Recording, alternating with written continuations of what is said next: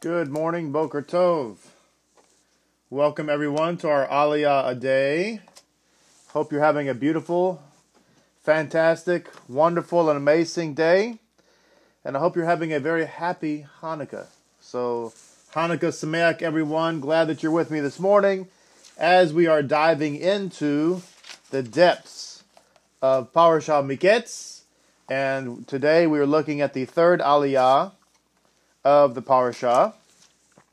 And so many uh, amazing insights today. So we're probably not going to get to everything, but uh, hopefully it'll be well worth time spent here this morning looking at this incredible uh, aliyah from Parashah Miketz. We are in uh, the chapter of Genesis, the the uh, book rather of Genesis, chapter forty-one, and uh, we are looking at verse 39. So we have Yosef who has come and uh, he has interpreted the dreams of Pharaoh, told Pharaoh what only he could tell him. Pharaoh went to uh, sorcery.com and uh, find me a necromancer.net and could not find anybody. So he brought Joseph up, and Joseph uh, was able to tell him what his dream was all about, and then Joseph took it upon himself to recommend to Pharaoh what he should do in order to prepare for this time of uh, plenty, and then more importantly for the time of famine. And so he uh, he more or less kind of suggested himself. He's and so Pharaoh. We pick up the story where Pharaoh gets the hint and figures out that that uh, Joseph is really the only one who has the wisdom to uh, do what needs to be done. So he points him so we say, and uh, we read rather in verse 39, it says here, Then Pharaoh said to Joseph, Since God has informed you of all this, there can be no one so discerning and wise as you. You shall be in charge of my palace, and by your command shall all my people be sustained. Only by the throne shall I outrank you. Verse 41 Then Pharaoh said to Joseph, See, I have placed you in charge of all the land of Egypt. Verse 42 And Pharaoh removed his ring from his hand and put it on Joseph's hand. Then he had him dressed in garments of fine linen, and he placed a gold chain upon his neck. This sounds reminiscent of the the uh, parable that Messiah Yeshua taught when he when he talked about the prodigal son. And it's interesting that uh, it involves very similar uh, uh, illustration here of what it means to return to Hashem. So this is what the sages are talking about when they talk about the penitent. They're talking about the Baal Tshuva, the one who makes tshuva and returns to God. Somebody who makes Baal Tshuva is it's not just like in, in human segments. Uh, we you might have somebody returns and says I'm sorry, and you're you know, and, and it's like okay, so I forgive you, but you know you're not you're gonna have to start back at square one. That's not how it is with Hashem. Once we make uh, tshuva to Him, we come to Him and we repent sincerely and turn back to Him with our whole heart. Hashem puts a royal robe on our on, on us. He He puts His ring on our finger. He gives us the authority. He He He elevates us to a very high position. And so Yeshua is using this imagery that we see here with Yosef. In the ArtScroll Chumash, it says concerning the ring, the king's ring contained the royal seal. As many of us know, this was the case uh, among royals uh, go, all the way up to our, own age, where the seal of the government was actually in the ring, and so everything had to be sealed to the seal. We see this in the story of Esther, where King Ahasuerus uh, makes the royal decree and he seals it with a king's seal, uh, indicating that it's absolute law. And so it says here, by putting the ring on Joseph's hand, Pharaoh symbolized that Joseph would be the leader of the entire government and would have the authority to seal decrees as he desired. This is according to Ramban.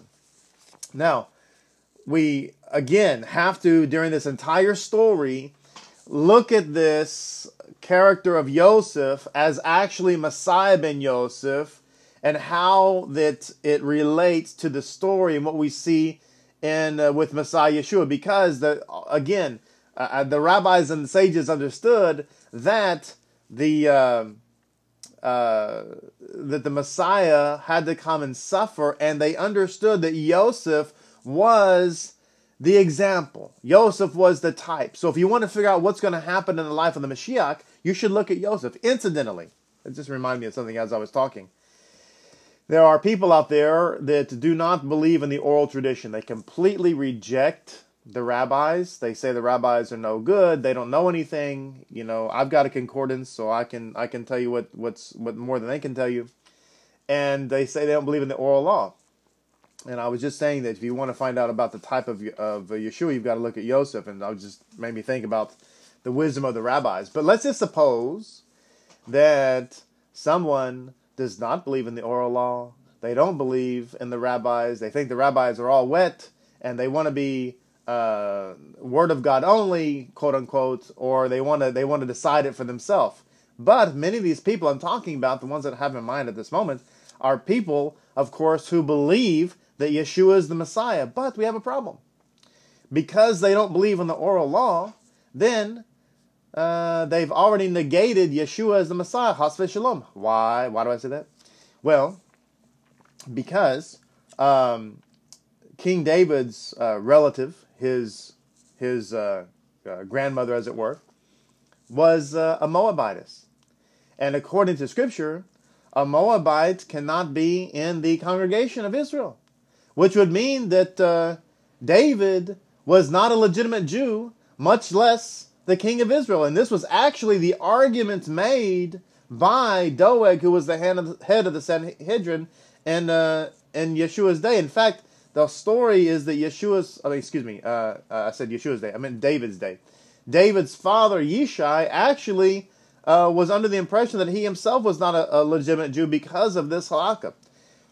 So, what settled the dispute? What was it that said that in fact uh, it was allowed for a Moabitess to come into the congregation, um, and therefore David was a legitimate Jew, and therefore king, and therefore the father of the Mashiach? What settled this dispute? The answer is the oral law. Without the oral law, you have no Mashiach in Yeshua anyway, because David's not even a Jew. Hasve shalom. So uh, this is just one of like a hundred examples I could give where the idea of throwing the rabbis under the bus is foolish because once you do that, you lose the very essence of what you believe. And you can't get around that, my friends. I'm sorry. You can't get around it. Because if you want to say, well, it was allowed, then you have to say, well, how was it allowed? Who allowed it? And the answer is the rabbis. So, going back to this idea here, though, about the ring and putting everything under his feet, this reminds me Again, we're looking at Yosef as the Messiah ben Yosef, right? And we have to understand that Isaiah chapter 9 and verse 6, talking about the Mashiach, says, And the government will be upon his shoulders, and he will be called Wonderful Counselor, Mighty God, Everlasting Father, etc. Ephesians, in the letter that uh, Paul wrote to the Ephesians, when he's expressing his opinion on, on topics, he writes in Ephesians 1.22, And God placed uh, all under his feet, talking about the Mashiach. And in the book of uh, the letter to the Hebrews, whoever wrote Hebrews, expressing his thoughts on the on the topic, Hebrews chapter two and verse eight says, "God left nothing that was not subject to him." So we see an example here of how we're looking at Mashiach and how Hashem uh, performed His work through Mashiach as the same prototype we're seeing here with Yosef. So, verse uh, 42, uh, another comment here says, Rabbi Shimon ben Gamliel says, Yosef well deserved these honors because of his virtuous life. So, it says here, the hands, neck, and body that had refused to sin with Potiphar's wife were now adorned with glorious signs of royalty, according to the Midrash. This reminds me of Hebrews chapter 7 and verse 16, where talking about the Mashiach, and saying that he is has the power to be in the role in which we find him, not because of his ancestral heritage, but rather because of his merit, of the, the virtue of an indestructible life. So we see here a precedent. We see a precedent earlier with uh, Abraham. Abraham was allowed to receive the priesthood and the kingship from Melchizedek because of the merit of his life, not because of his heritage. And so we see with Joseph, Joseph did not become king of the world because of his heritage. He became king of the world because of the merit of, of his life. So we see this also with Yeshua. So I want to point that out as well. Verse 43, it says, He also had him ride in the second ch- royal chariot, and they proclaimed before him Avrech. Thus he appointed him over all the land of, his, of, of Egypt.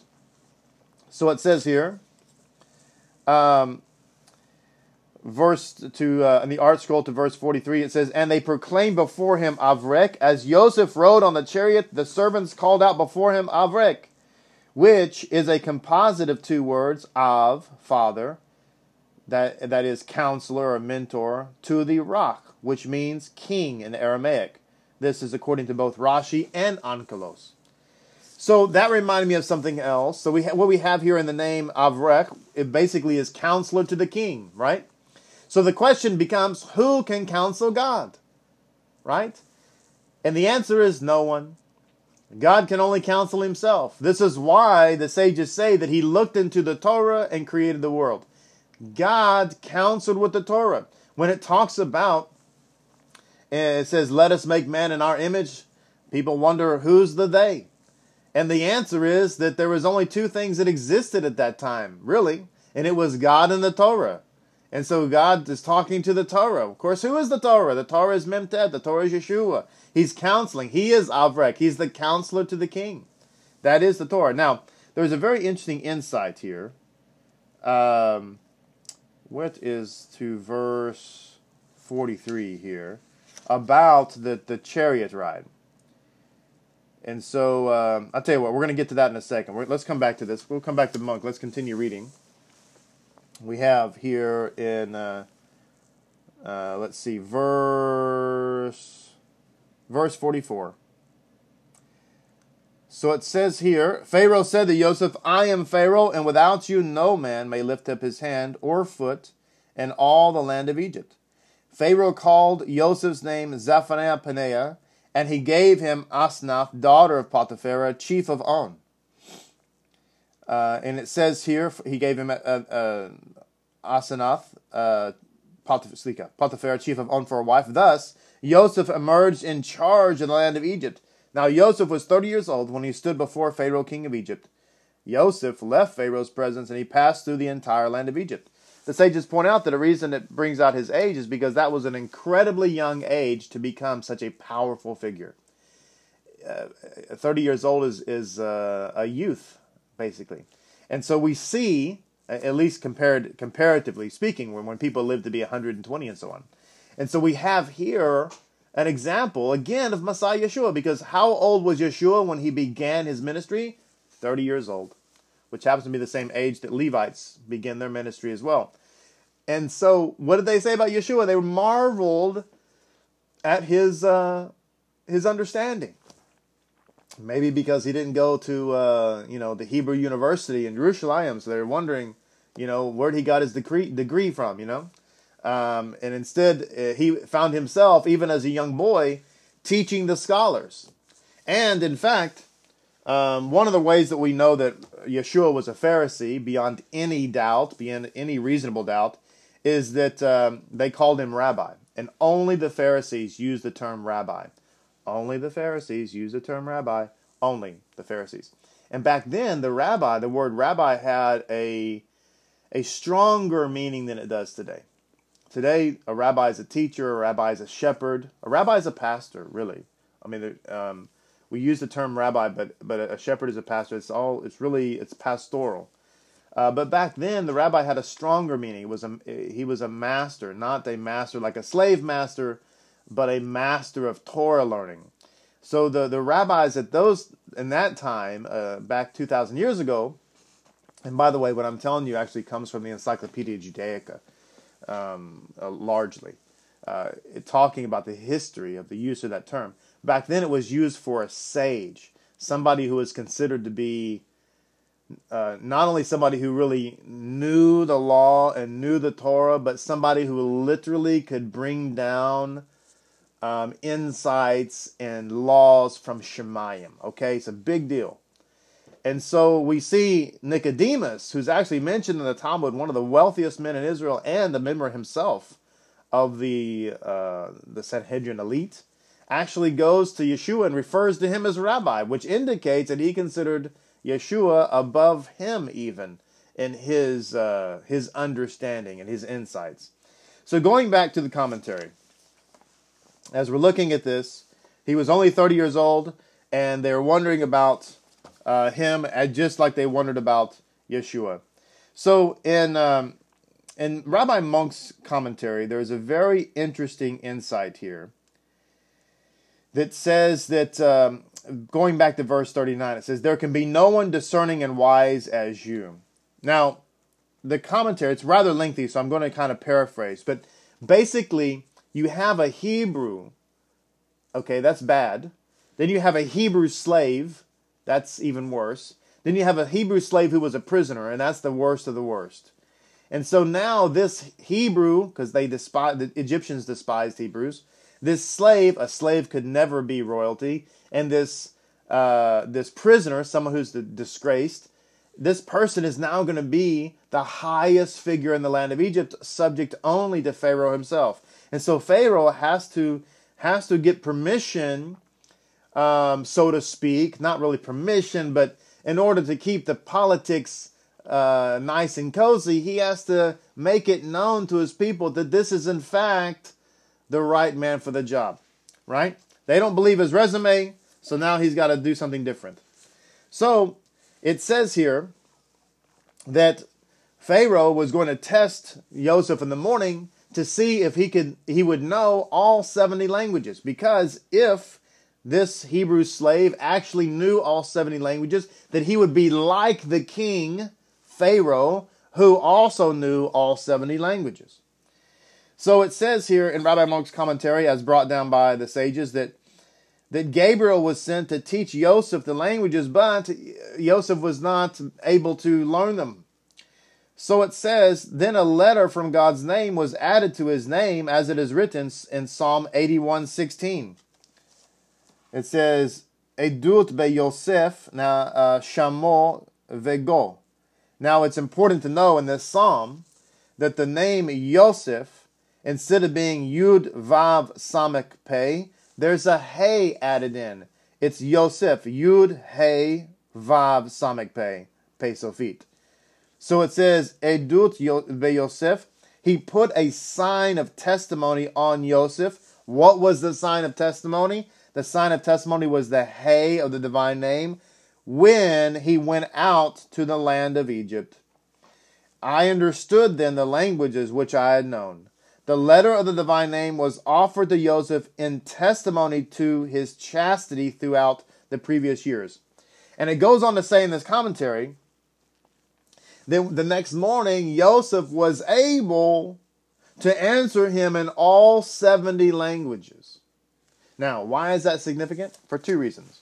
Number one is that when the Ruach HaKodesh came upon the apostles in Acts chapter 2, it says that they began to praise God in all the known languages.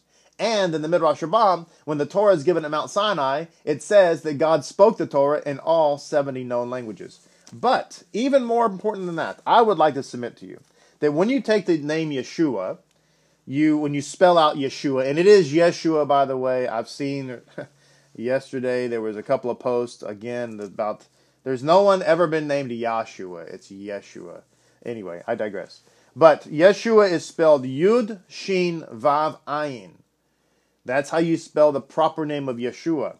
However, when you look at the Tanakh and when you look up the, the word salvation, in order to take the Yud Shin, Vav, Ayin, Yeshua, and make it into the word that means salvation, you add a hey. You add the letter hey. You add the, a letter from God's name to the name, and all of a sudden, it becomes salvation. What does the letter hey represent also, as we learn in Midrashic literature? It represents the Ruach HaKodesh. It re- represents the Holy Spirit. So when we add hey to Yosef, we find the 70 known languages. We find the ability for him to communicate all of God's truth to every human. And when we add the letter Hey to the name Yeshua, what do we find? We find salvation. So again, a couple more. There's so much insights here. Um, I'm trying not to make sure I don't lose my place with God's help. So it says here, uh, going back to the idea of uh, merit based. Rabbi Munk talks about that as well. Um, but going to the name Zaphaneath Paneah, let's look at that for a second from verse 45. Verse 45 again, it says that Pharaoh called Joseph's name Zaphaneath Paneah. Now there's a very interesting insight from Rabbi Munk and from the ArtScroll that says that um, that this is also part of God's plan that um, Joseph should have a pagan name, and in so let me let me gather my thoughts here for a second. So that the brothers would not realize that it was their brother in Egypt. In other words, he was given the pagan name Zaphaniah Paneah on purpose so as to bring about ultimately the fulfillment of his dream. Because had because the idea is had the brothers known that there was actually a Jew ruling Egypt, they would not have bent, bent their knee to him as they did with the ruler that they thought was the Goy. Now, friends, I want us to think about this because we know the true name of the Mashiach. All right? But could it be that it was in God's plan to make sure that he wasn't called by that name all these many centuries so that the plan of the dream could come to be fulfilled? So one should ask, well, how is it then? If there's been there's been blessing in the name of JC, there's been blessing in that name. How, how is it? How is this possible? And the answer is because it's all part of God's plan. But now we live in an age. This is what's so exciting. We live in an age in which the name, the brother is being revealed. Yeshua is being revealed. This is why, by the way, the as I mentioned earlier, the whole Yahshua thing is so demonic because it's an effort to distract from the true revelation. But having said that, I want you to hear what Rabbi Munk brings down as in the discussion of where this name Zapaneath Paneah comes from. It says, uh, Ramban adds that Pharaoh gave the name in a language which was related to Egyptian, just as his daughter Bitya, uh, yeah, Bitya did in naming Moses. According to some other sages, the name is of Egyptian origin, but the meaning of this Egyptian name is not known. The Septuagint and the Coptic versions translate this name to mean salvation of the world or salvation of the empire. Now, the word itself, the name itself, means revealer of the hidden. This is the name given to Joseph revealer of the hidden. But I want you to understand, my friends, that as the sages are bringing down, and the Septuagint talk, uh, says, and the Septuagint being the Greek translation of the Hebrew uh, Tanakh, or Hebrew Torah rather, that this name means revealer of the hidden, but it also means the savior of the world. Yosef, as I talked about from the Midrash Rabbah, Yosef was called literally the savior of the world. This is why I say is there anything more obvious as a picture of the Messiah Yeshua? Incidentally, the Baal HaTurim says, Baal HaTurim to this uh, verse says the gematria of this name, Zaphaneath Paneah, um, which, by the way, the word Paneah is, is a word that can mean face. So this is like the revealer of the face, the re- revealer of hidden things. And we read in the Rosh Hashanah Machzor that Yeshua is literally, and this is in the Machzor, the traditional Orthodox Machzor of Rosh, Rosh Hashanah. There's a blessing in there that literally refers to Yeshua as the Prince of the Face. What does it mean, the Prince of the Face? The Prince of hidden things. Why? Because where's the face? The face, my friends, is the covering, the, the, the mercy seat, literally the mercy seat of the ark and so, where is the mercy seat of the ark? Where's the ark? The ark is behind the veil, it's hidden in the uh, throne room. And so, he is the prince of the face, he's the prince of that which is hidden. So it says, Zephaniah Panea Baal HaTurim says the gematria of this name is 8 to, uh, excuse me, 828. It's equal to the phrase revealer of things that have been hidden. He goes on to say, Zaphanav Paneah, this name is an acronym for Zadik Pit Pet Nefesh um, Taveh, a righteous man. He prevailed against his soul's desire. Yet Potiphar oppressed his soul without reason. He was hated without cause.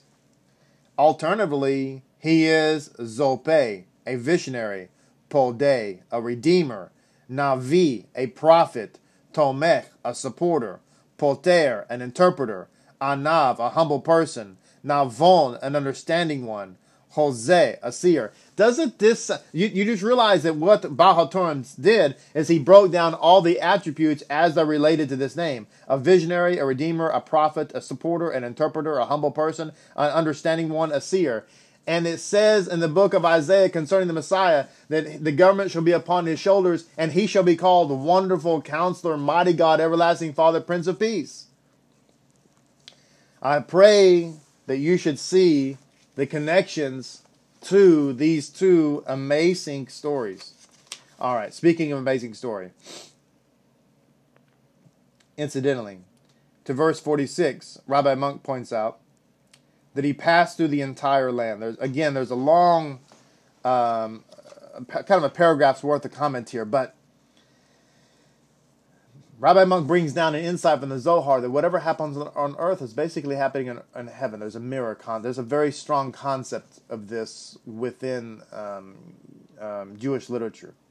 And so when in verse 46, when he's riding around on the chariot, it's talking about that what distinguishes this from the first journey through the land is that from this in this uh, particular statement it says that he went forth from Pharaoh, and so the Zohar considers this a very important um, suggestion, and it says that that the reason that this kind of honor was lavished on on Joseph to the point that he rode through the whole of Egypt in a royal chariot, emerged emerging from Pharaoh's presence, quote unquote, that is to say, as the herald of the king and surrounded by his radiance of glory, then it is because, so the, the reason this is happening is because he had had the merit of being herald for the king of the universe.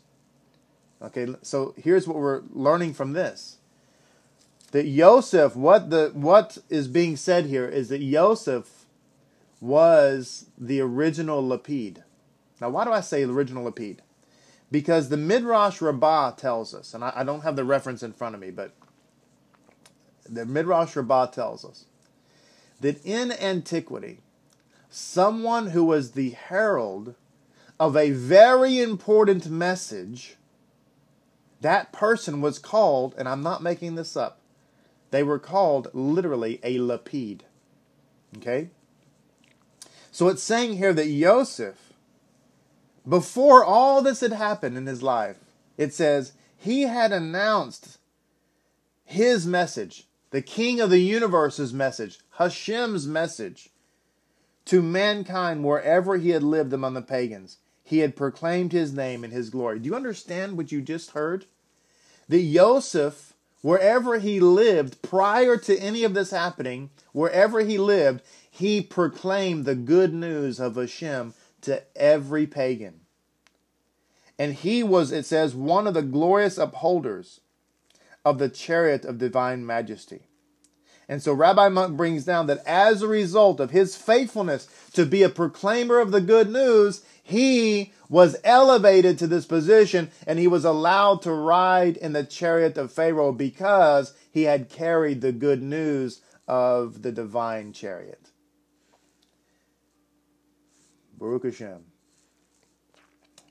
Well, my friends, I think what I'm going to do, because there's there's more to share, I'm going to conclude our Aliyah for today, and I'm going to pick it up tomorrow with the story of Asenath, the wife of Joseph, because this is a very good story, and I want to I want to uh, be able to allow proper time to it to understand the implications here about this incredible wife of Joseph and how it relates to us. So we're going to end our Aliyah today We'll pick it up again tomorrow with God's help. And uh, hopefully, y'all can breathe because that was a lot of information today. It was just amazing. I hope you have an amazing day. I pray that Hashem should bless you richly, richly on this uh, second day of Hanukkah. I pray that your Hanukkah is uh, amazing and uh, joyful. And shine the light, shine the light of the Hanukkah to all your friends and tell them how, how much you uh, uh, love and adore them. Baruch Hashem. Bless you. Shalom, shalom. And we will see everybody with God's help tomorrow.